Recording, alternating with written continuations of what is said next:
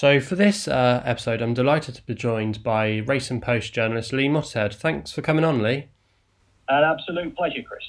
Nice. So, um, where did it all begin for you, uh, Lee? When did you start at the Racing Post and how did you get into racing?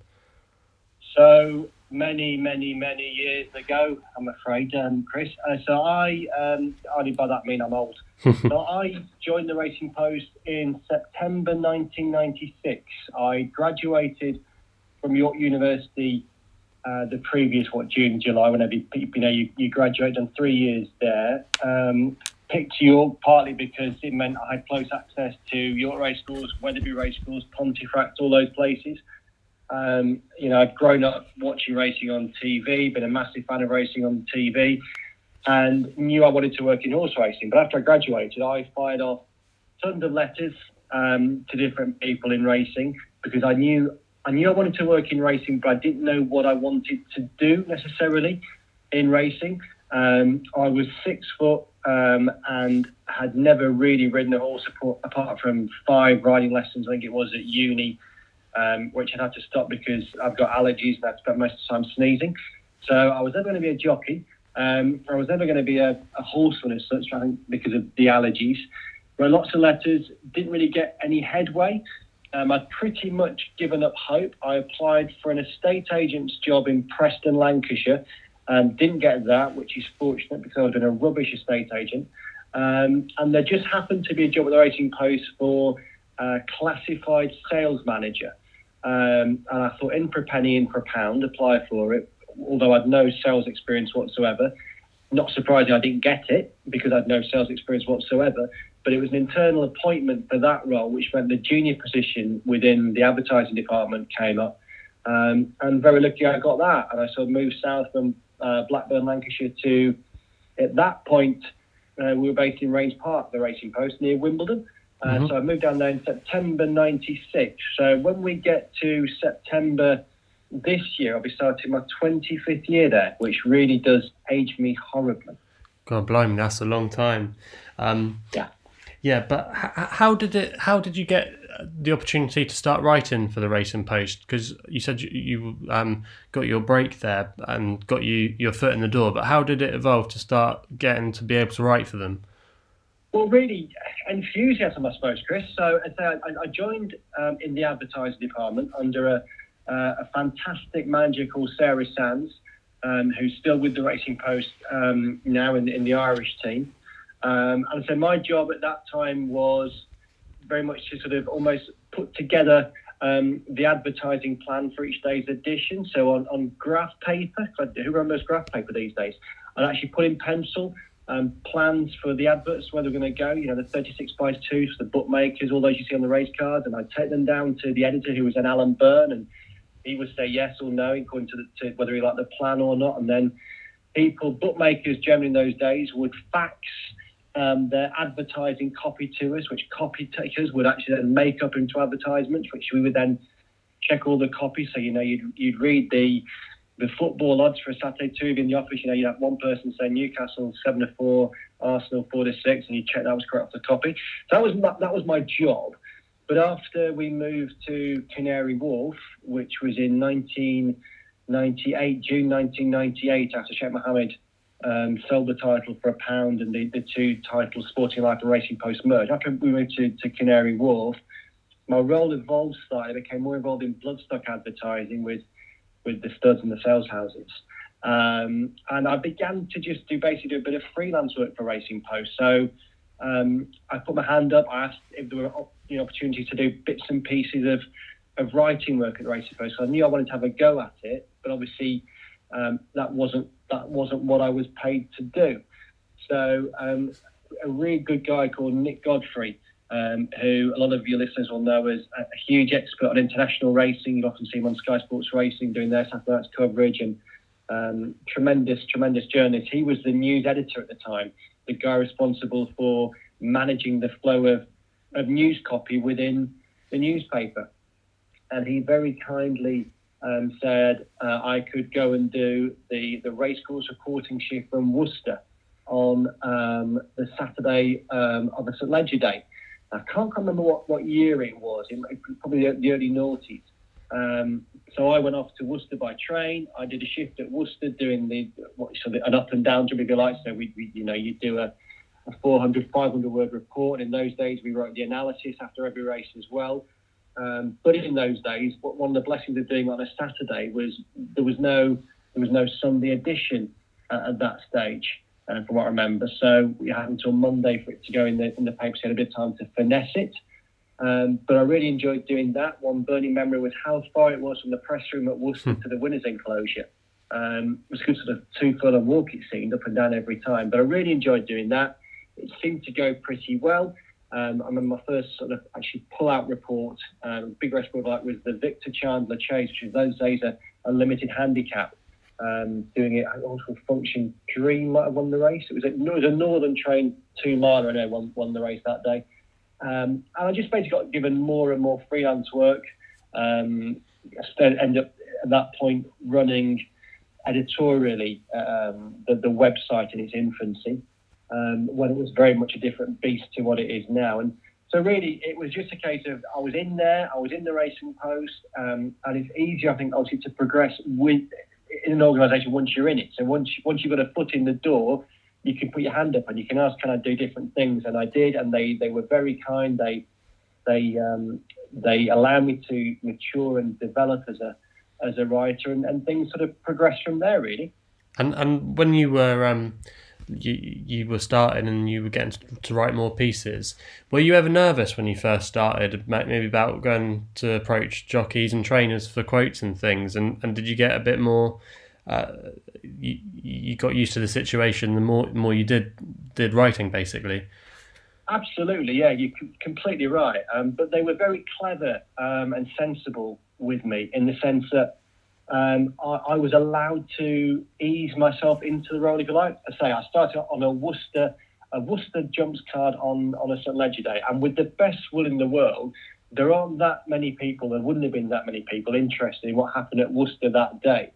Hmm. Um, so there's probably only a handful of eyes saw that report. Um, and thereafter, I remember probably for a couple of years, Chris, I spent a lot of Saturdays in the winter doing um, Lingfields all weather fixtures. Mm-hmm.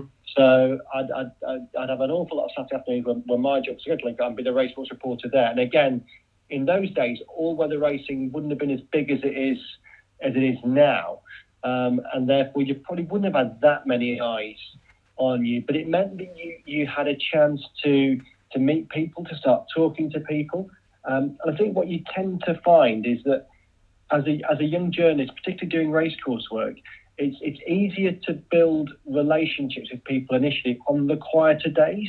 Because if you if you're if you're working at Royal Ascot, for example, or the Cheltenham Festival, then the trainers and the jockeys and the owners, they're obviously they're in a very intense environment, and months, years of work have led to those days. And with the best one in the world, they probably don't want to um, have a have a chat with you and you know cut the breeze. But if it's a if it's a Saturday at, at Lingfield or a Monday at Plumpton, you've got more opportunity to actually have a time to talk to people.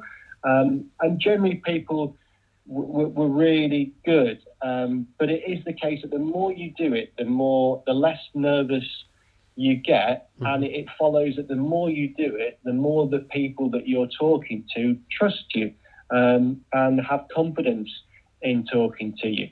Um, every journalist is going to have the occasional balls up, and we, have we've all done that. We've all written the wrong thing. We, we, we, we've made a mistake because just as jockeys ride bad races, trainers make bad decisions, journalists write bad pieces, um, and you have to get over that. Um, but I think by, by having a, a, sort of softly, softly introduction, that that really helped me.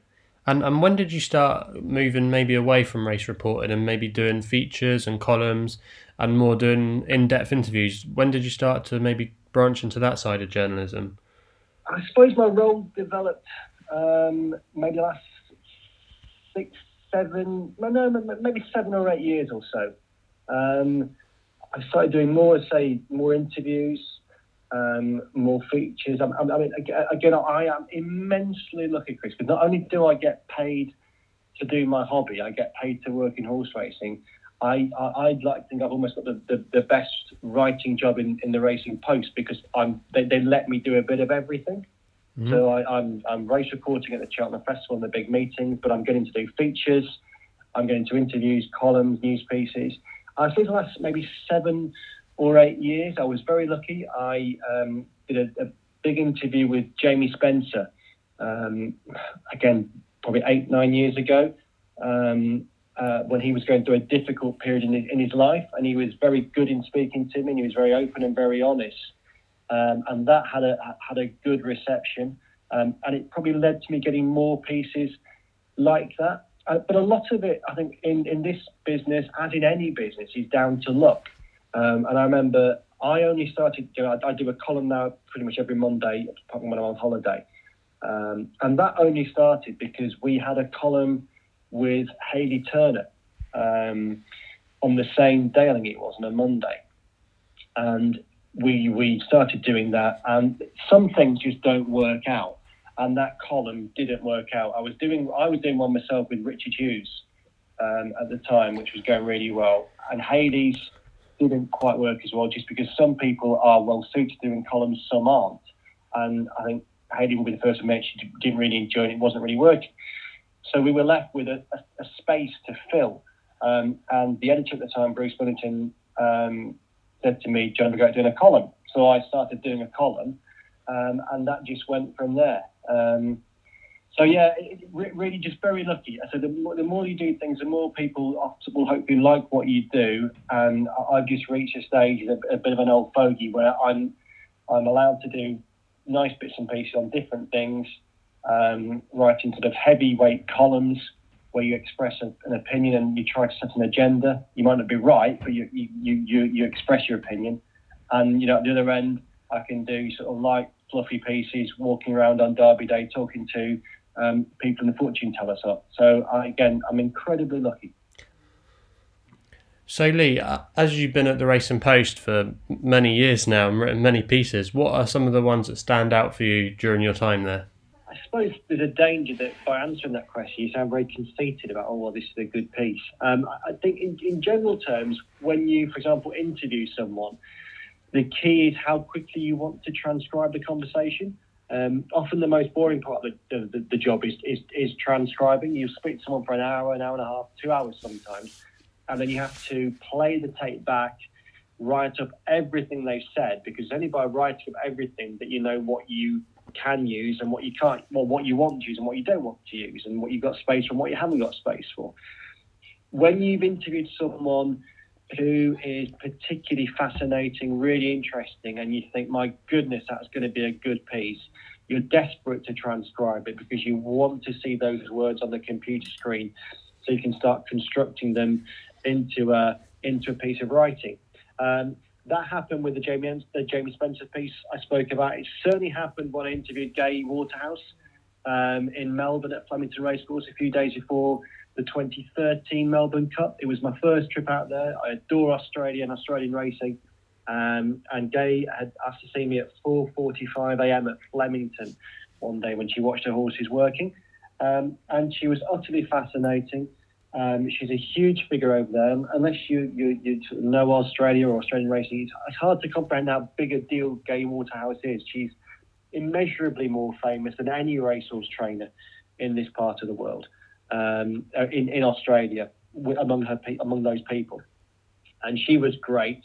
Um, and uh, aside from the great race reports or great, great races you get to report on, things like you know, Sprinter Sacre's Champion Chase is probably one that, that stands out for me. And, and Winx' final race in Australia that they were joys to write about. But when you, when you get to write a piece that you think will have resonance and meaning and might actually help people, um, they're the ones that have given me the most satisfaction. I interviewed Kayley Woollacott um, about um, her, her husband Richard taking his life and what what she'd taken from that and the, the, the messages that she wanted to get across about people speaking about their mental health. Um, very similarly, I spoke to Kevin Tobin this year, who had been a jockey, um, a British-based jockey for for a long time, and he he wanted to speak about twice having attempted to take his life when he was riding, because again he wanted to send out a message to people who might be in a similar situation, in a similar position. Um, so I think where, where, where, you, where you do a piece which you think has real depth and meaning to it and almost takes it out of the racing realm into the wider realm and which you think might potentially help some people. I think they're the ones that maybe give you the most satisfaction as a writer.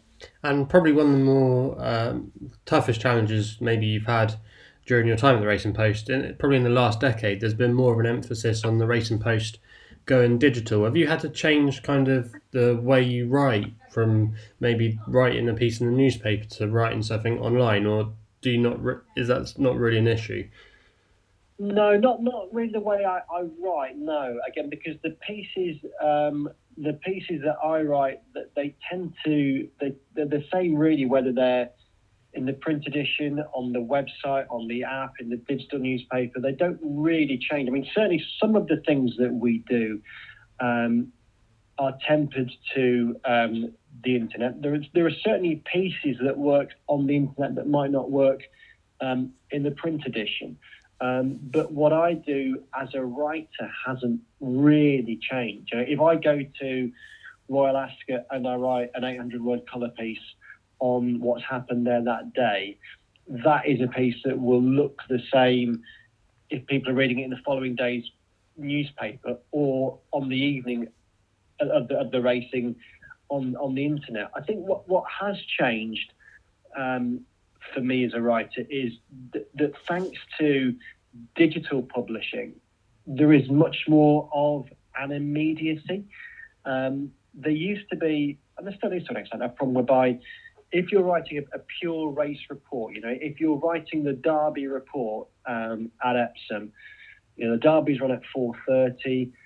If you're writing a 900 word, 1,000 word report, you try and have that done by 6.15, say. Now, before 6.15, we'll have had guys in the office producing interim reports.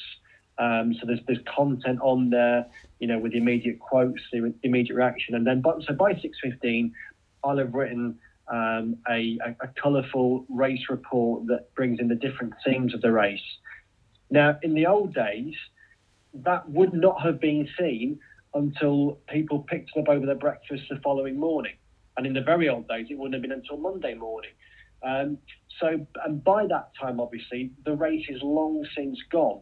Everyone's seen the race, everyone knows who won the race, and therefore making the report relevant can be a bit harder thanks to the to the digital age, that report is available for people to read so much earlier than it would have been the case before. Um, but I still think what we have done with the way we report races and the way we report racing as well is we try to be more colourful and analytical in what we do um, and more responsive so that we're not just telling people what they saw because you know if you've seen the derby, I've seen the derby. We know that Anthony Van Dyck went past the post in front. So telling people that these days, I think, isn't as relevant as trying to interpret what we've seen, analyze what we've seen, put some colour to what we've seen, and therefore give people content that they actually want to read and will get some benefit from reading, as opposed to simply telling them what they already know.